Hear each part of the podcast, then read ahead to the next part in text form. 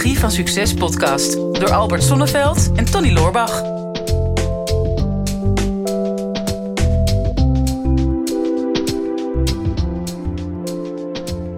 Albert, wanneer is de laatste keer geweest dat jij echt boos was? Ja, dat komt toch nog al eens een keer voor hoor. Ja, kan jij Ehm, echt boos worden? Ik kan me niet voorstellen. Ja, ja, ja, ja, enorm. Ja, dat, ehm, eh, dat heeft vaak met onrechtvaardigheid te maken. Dan kan ik Hmm. echt helemaal eh, uit mijn plaat gaan. Als, ik, als ik echt iets onrechtvaardigs zie. Als ik eh, eh, als dieren worden mishandeld. Dat is ook iets wat ik niet trek. Of als kinderen zeg maar worden geslagen in de supermarkt. Dan Hou dat dan mee op. laat ik, dan laat ik ook spontaan mijn karretje los. Oh, oké, oké. En, en ehm, ja, en als ik het gevoel heb dat ik, dat ik klem zit, dat ik het gevoel heb dat ik ergens in word gemanipuleerd of in word gemanoeuvreerd op een eh, slinkse wijze, Zoals deze podcast, hoe ik nu begin met deze vraag. Je? bijvoorbeeld, en dat ik het gevoel heb dat ik geen kant op kan, dan is woede wel voor mij een manier om, eh, ja, om dat ook uit te drukken. Ja. En in vriendschappen eh, zal ik dat niet zo makkelijk doen, Ehm, maar ik kan het wel. En ik kan het ook als zodanig inzetten als het nodig is. Mhm. Ja. Dus voor jou is wel een goed wapen. Ik heb jou Ja. nog nooit boos gezien. Ja, of ik heb je één keer een beetje ge- gefrustreerd aan de telefoon gehad, volgens mij. In de hele eh, lange carrière dat ik jou ken. Ja. En meestal is het eh, dikke lol. Ja. Eén keer gefrustreerd en wel eens vermoeid, maar ik heb je nog nooit boos gezien, volgens Nee. mij. Nee, en toch eh, kan ik het wel. Ik, ik geloof wel, ik heb wel heel veel affiniteit met boeddhisme ook. Hè. Ik geloof wel sterk in geweldloosheid ook. Mhm. dus dus ehm, ik zie dat boosheid vaak ook veel kapot maakt. Mhm. Ehm, maar ik heb ook wel geleerd dat boosheid een, een, een, een energie is, hè, want dat is het uiteindelijk, die, die je prima kunt inzetten, bijvoorbeeld voor doorzettingsvermogen. Mhm. Uh, maar boosheid wordt heel kwalijk op het moment dat je naar binnen slaat. Dan, en dan als het ware destructief werkt naar jezelf toe. Mhm. Maar het is maar net hoe je die energie labelt. Of het, uh, als je een heleboel energie hebt en je gebruikt hem om de tuin om te spitten of de zolder op te ruimen of uh, tot diep in de nacht door te werken om je project af te ronden, Mhm. dan zou je dat ook boosheid kunnen noemen. Alleen dan heb je er op die manier niet zoveel last van, want dan gaat hij naar buiten. Ja. Het wordt erger als hij naar binnen schiet. Nou ja, we hebben een vraag binnengekregen. Leuk eh, bruggetje natuurlijk. Ja. Ik denk dat wij daar nog een keer een soort van podcast radioprijs voor gaan krijgen. Voor de beste bruggetjes. we hebben nu al twintig afleveringen op rij foutloos. Ja, hè? Nou, we hebben een vraag binnengekregen van eh, een, eh, een dame die al daarna zei... mijn naam hoeft niet per se genoemd te worden in de podcast. ja Maar zij, zo, daar kan ik echt wel boos over maken. Dat soort dingen. Maar- zij, zij zegt, een fijne podcast hebben jullie opgenomen over omgaan met woede. Door deze podcast ben ik erg nieuwsgierig, nieuwsgierig geworden wat jullie als tips hebben wanneer je juist moeite hebt met boos worden en met woede uiten. Wellicht is dat een leuke vraag. En dan zegt ze daarna, mijn naam hoeft er niet per se mij. Hoeft geen probleem te zijn, maar in principe kun je een naam wel noemen. Het wordt toch niet boos. ja, ja, dat zou wel heel flauw zijn. Nee, maar eh, Nee, la- laten we eerst misschien in, in de basis iets uitleggen over hoe, hoe- werkt dat nou eigenlijk hè, met, die, met die basisemoties. Want die zijn wel heel bepalend in ons leven. En je ziet ook steeds meer mensen met een heel kort lontje. Dus steeds meer geïrriteerd. Eh, veel meer agressie ook, ook tegen hulpverleners. Dan denk ik, goh, goh, waar, waar heeft dat nou mee te maken? Hm. En ehm, ten eerste is het belangrijk dat je, als je je realiseert, als je naar kinderen kijkt, en ik heb het geluk dat ik al een aantal prachtige kleinkinderen heb, en gisteren heb ik er nog één gezien, is er is heel veel blijheid, spontaniteit, open, ontvankelijk, speels. eh, alles is aanwezig. mhm. En in, in haar natuur is ze eigenlijk nooit echt boos. Hm. Ehm, hè, dus, dus dat is ook mijn overtuiging, en dat zie je ook in de psychologie terug, is dat we in de kern open, liefdevol, het klinkt een beetje soft, maar Mhm. wel zo geboren worden. Ja. Eh, hè, als je naar een kind in de wieg kijkt, dan zie je, hè, dat is vaak heel ontwapenend voor mensen. Zeggen, oh wauw, je Mhm. ziet dan de puurheid van zo'n kind nog Mhm. ergens in dat, in dat pure, ergens komt er een keer een kink in de kabel bij ons allemaal. Namelijk ehm, dat, dat er iets is waar je als kind dan van schrikt. Dus dan komt er een soort kramp, ik noem het maar even, om je hart te zitten. Niet om je fysieke hart, maar om je emotionele hart. Mhm. Dat wordt als het ware ingesloten. Doordat je gecorrigeerd wordt op een bepaalde manier. Of wordt gestraft op een bepaalde manier. En dan, en dan komt het interessante naar deze vraag toe. Dan kunnen er twee soorten emoties ontstaan. Namelijk de emotie van angst Mhm. of de emotie van boosheid. Mhm. En dan is het maar net hoe de opvoeders ermee omgaan. Want ehm, ja, zoals het dan meestal gaat als je eenmaal angst laat zien of boosheid laat zien naar je omgeving. Ja, dan komt natuurlijk de grote vraag: hoe gaat de omgeving daarop reageren? Want dat wordt meestal, die primaire emoties worden meestal niet zo gewaardeerd. Nee, maar denk ze dienen dus wel een, een doel. Hè? Ja. Want ik kan me ook voorstellen als jij eh, moet overleven eh, enkele tienduizenden jaren geleden, dat je in principe van nature niet boos bent. Tenzij je in gevaar komt. Hè? Ja. Dus als een beer jou in je arm bijt, dikke kans dat jij daar boos om wordt. Ja, van tevoren al. Ja, nou, als hij nog niet bijt, weet ik niet of je, dan ben je angstig. Maar Ja. zodra die bijt, dan, Ja. dan slaat die angst om naar boosheid. Ja, En die boosheid, die voedt jou om, om terug te slaan. ja, En ik denk ook als jij onrecht ziet bij een soortgenoot, dat jou dat ook een bepaalde boosheid geeft, juist ook om in te grijpen. Dus dat Ja. zou een, een overlevingsinstinct Ja. zijn. absoluut. Alleen ehm, op het moment dat je daar moeite mee hebt, hè, zoals ook de vraagsteller, kijk, denk dan zit je eigenlijk, hè, je hebt een natuurlijke reactie op, op iets wat, eh, wat gevaarlijk is, is natuurlijk de, de fight, flight of freeze modus. Hè? Ja. Dus ga je het gevecht aan, dat is eigenlijk die boosheid van ik ga eh, engaged, eh, ik ga, ga, ga vechten. Ofwel, ik loop er van weg, dan denk ik dat je ehm, de boosheid laat gaan. Eh, of je hebt de bevriezingsverstand van nou, ik blijf maar gewoon stokstijf staan totdat het gevaar geweken is. Ja, En dan denk er achteraf al even over na of dat misschien wel het beste idee was. ja. En ik denk dat het risico zit dat als je altijd in die, in die bevriezing gaat van hé, ik heb moeite met die woede te uiten. Of je loopt er altijd van weg. ehm, dat je het niet per se kwijt bent. Hè? Dus dat je het wel opkropt. En dat je het met je meeneemt. En dat het, dat het wel een stressfactor voor je wordt. Die jou op dagelijkse basis energie kost. Zonder dat je dat misschien zelf in de gaten hebt. Absoluut. hè. Je kent mijn uitspraak. Hè. Dat, dat is altijd eh, een soort emotionele hypotheek op je lichaam waar je geen rente van aflost. Nou ja. Ehm, dus ergens al heel vroeg in dat stadium hè, heb je dus de keuze: wat doe ik met die boosheid? Ga ik hem uitdrukken of, of, of slaat hij naar binnen? Eh, ga ik doorvechten of, of stop ik met vechten?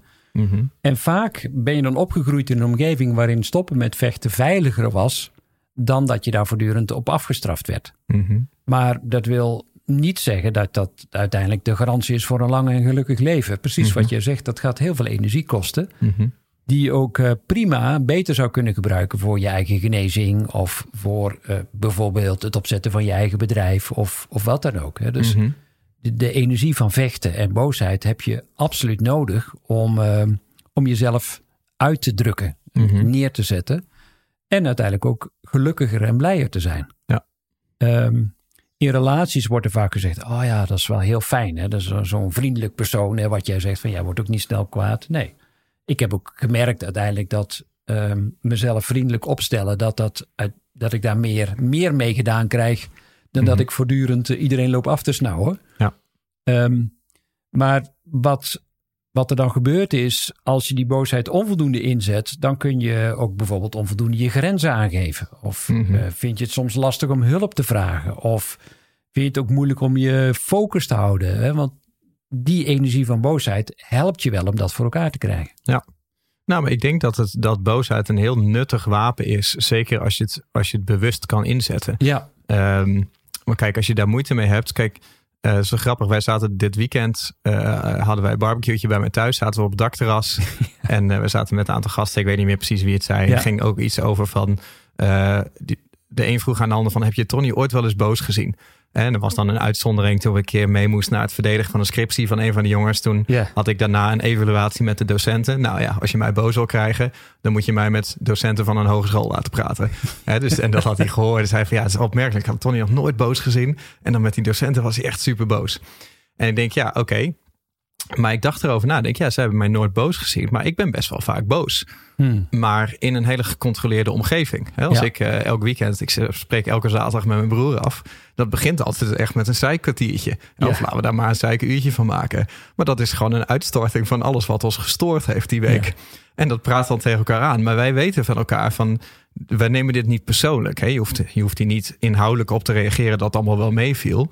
Want dit is gewoon een, een uitlaatklep. En omdat we dat eruit laten, zijn we daarna weer helemaal zen. En dan zijn we weer een week hartstikke vrolijk. Ik Denk, Ja. ja. als je daar heel bewust mee om kan gaan, Ehm, of wanneer je het juist gebruikt om een bepaalde autoriteit te krijgen of om meer gedaan te krijgen. Wil kijk naar Louis van Gaal. Is altijd heel erg boos. Hmm. Waardoor mensen over het algemeen veel meer met rust laten dan, dan de gemiddelde andere voetbalcoach. En Ja. dat je ook sneller akkoord gaat met zijn punt en daar maar niks tegen inbrengt. Omdat je weet dat hij waarschijnlijk heel boos wordt als je Ja. niet met hem eens bent. Ik denk, ja, dan zijn het nuttige wapens. Ja, want laten we nog even inzoomen op ehm, die twee mogelijkheden die je hebt. Hè. Dus, dus de primaire emotie is, is boosheid of angst. Hè. Maar we zoomen nu even in op boosheid. Dat is een hele normale menselijke reactie. Maar wat gebeurt er nu als je stopt met vechten? Eh, hè, want dat, dat is een groot deel van die mensen die doen dat. Op een gegeven moment ontstaat er ook zoiets als een soort passieve agressiviteit. Mhm. het, is wel voelbaar, maar het komt er via een beetje via de zijkant komt het naar buiten. Nou, een van de manieren die je dan als gedrag kunt gaan aannemen is bijvoorbeeld gehoorzamen. Dan word je een beetje een heel gedwee iemand. Hè? Mhm. Er- er, er zit opgestapelde boosheid, maar je gehoorzaamt omdat dat de meest veilige manier is om met jouw omgeving om te gaan. Mhm. Eh, waarvan we allemaal al weten dat dat op den duur niet het beste is voor je. En ook iets wat kan ontstaan is een soort schuldgevoel. Mhm. Eh, ook, ook omdat je die boosheid hebt ingehouden, maar het voelt niet goed naar jezelf, maar ook vaak niet goed naar je omgeving, omdat je je ware persoonlijkheid niet hebt laten zien en voel je daar later weer schuldig over. Mhm. Een andere mogelijkheid is, is schaamte. Eh, dat je denkt van, oh ja, maar ik had iets van die boosheid naar buiten laten breng- eh, moeten brengen, maar dat heb ik niet helemaal gedaan. Dus probeer het maar een beetje via een zijweg te doen. Maar je weet ook wel dat dat niet de meest zuivere manier was om dat te doen. En Mhm. daar schaam je dan achteraf weer over. En het kan zelfs zijn dat mensen je als onbetrouwbaar gaan ervaren. Denken, ja, ik zie wel dat er van alles en nog wat speelt, maar ik krijg het nooit te horen. Dus Mhm. in hoeverre kan ik wel echt op die persoon aan? Dus Ja. ehm, misschien heb je ooit een keer geleerd dat het veilig is om die woede in te houden, maar Mhm. op de lange termijn geeft het je alleen maar meer ellende voor jezelf en ook voor je omgeving. En Mhm. we hebben het over ondernemerschap, hè, de psychologie van succes. Dat werkt ook door of kan doorwerken naar je klanten of naar je medewerkers. Mhm. Ja. Nou ja, en ik denk ook dat je het er niet makkelijker mee maakt. Volgens mij hebben we dat in de vorige podcast over woede ook wel gedeeld. Dat je over het algemeen niet meer precies herinnert waar je nou eigenlijk boos om was. Hè? Dus je herinnert je niet meer het feitelijke voorval, maar je herinnert je alleen jouw laatste herinnering aan dat voorval. Eh, en omdat je daarna alleen maar je laatste herinnering daarvoor herinnert, wordt die herinnering steeds anders. En dus het wordt waarschijnlijk steeds wat, wat extremer. Hè? Of het verhaal wordt steeds mooier. Ja. En eh, dan ga je op een gegeven moment merken dat je met iemand misschien een, een goede relatie had, maar die heeft een keer iets gedaan waardoor jij eigenlijk een beetje boos bent. Maar in plaats van daarmee te confronteren, hou je dat, hou je dat bij je. Maar dat, ja, je houdt het echt zo bij, dat gaat dus ook niet weg. Hè? En door de jaren heen wordt het een steeds groter probleem.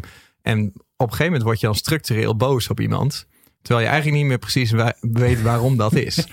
en ja, daar help je jezelf niet mee, maar daar help je die anderen ook niet mee. Hè? Dus daarmee beschadig je eigenlijk een relatie die je misschien makkelijk had kunnen redden als je meteen eh, in het moment zelf geuit had wat je, wat je niet fijn vond. Ja. Ja, dus er zijn nogal wat, eh, wat voordelen aan, ehm, aan, aan toch boos worden. Ehm, maar de vraag is natuurlijk, hoe doe je dat dan? Ja, boos worden. Gecontroleerd boos worden. Mhm. Als je eenmaal snapt dat je, als je helemaal gaat terugsporen. Ehm, en je merkt dat er dus een bepaalde reden is eh, waarom dat je je boosheid niet naar buiten kunt halen, dan zit er altijd een diepe kernovertuiging achter. Mhm. Eh, dus als je weer helemaal terug gaat naar die, naar die oorsprong, wie je oorspronkelijk bent, dan begint dat met een, een kernovertuiging over jezelf. En vervolgens ga je die, die kernovertuiging op een gegeven moment waarnemen. Dus je je hebt- je hebt zoiets van, goh, ik merk iets in mijn omgeving, voelt niet helemaal pluis, maar kan het nog niet goed eh, een, naam geven. Maar je probeert dan wel vast iets te interpreteren. Van, oh ja, eh, ze zullen dit of dat wel van me moeten. Of wat zit je, die zitten op die manier naar me te kijken. Mhm.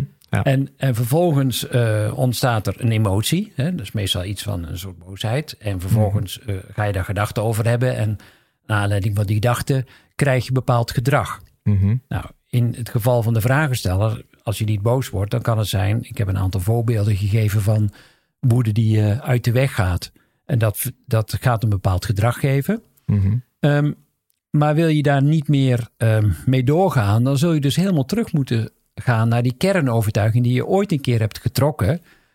Misschien als kind, Uh, Mhm. Van ja, ik mag niet boos zijn. Of als ik eh, boos ben, dan word ik gestraft. Of als ik boos ben, dan krijg ik mijn mijn zin juist niet. Mhm. Of ehm, zoals ik ooit een keer bij een van mijn cliënten te horen heeft gekregen, die werd geslagen door haar moeder.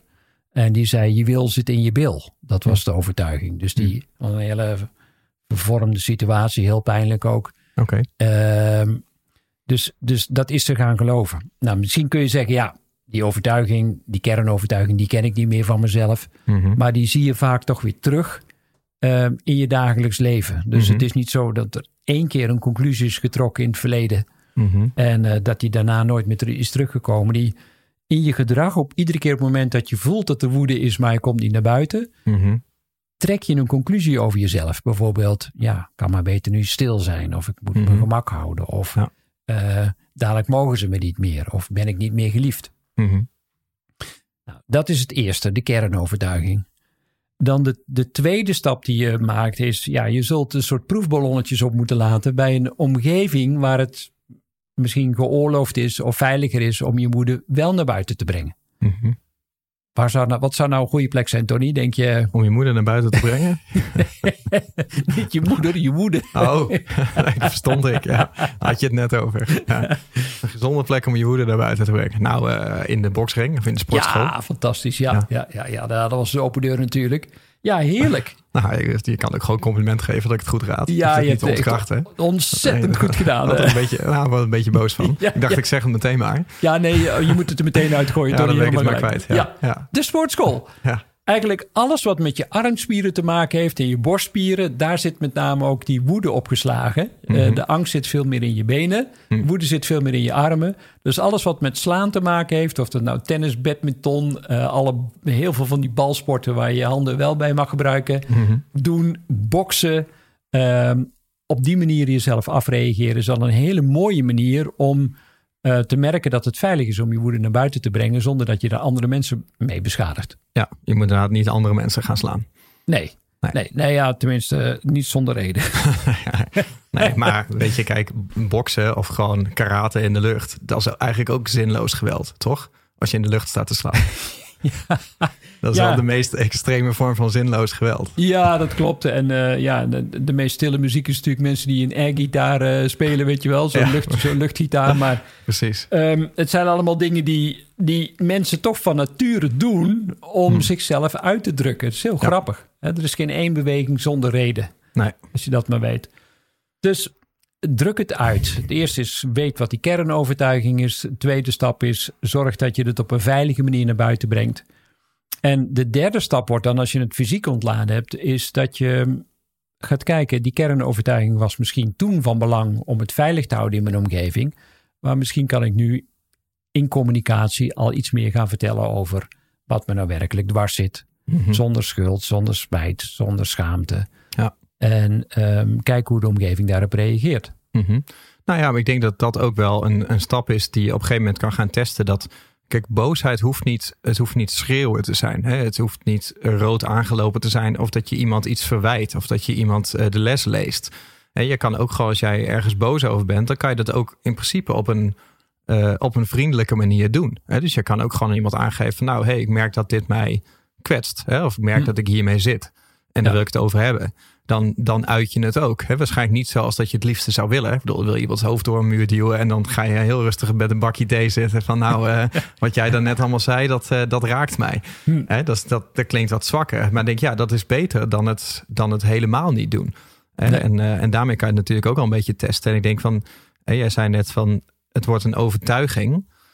Maar ik denk ook wel dat als jij maar vaak genoeg je woede niet uit dat je op een gegeven moment, om het voor jezelf veilig te houden, dat je jezelf ook aanpraat dat het beter was om niet boos te worden. Ja, Hè, want, want anders dan leid je gezichtsverlies naar jezelf. Dus ja. Ja. dat was achteraf was het maar beter dat ik daar geen punt van heb gemaakt. En dat is, ik heb een tijdje geleden nog zo'n onderzoek gelezen. En was niet een leuk onderzoek, maar ik weet niet meer precies van wie het was in de psychologie. Van wat gebeurt er als je een, als je een hond opsluit in een kooi Hmm. en hem maar lang genoeg met een stok blijft prikken. Hè, Ja. Dat is natuurlijk niet leuk om te, te lezen, maar het laat wel zien dat in eerste instantie bijt zo'n hond van zich af. Dus die begint te Ja. blaffen en die is heel actief in het direct uiten van dit vind ik niet chill.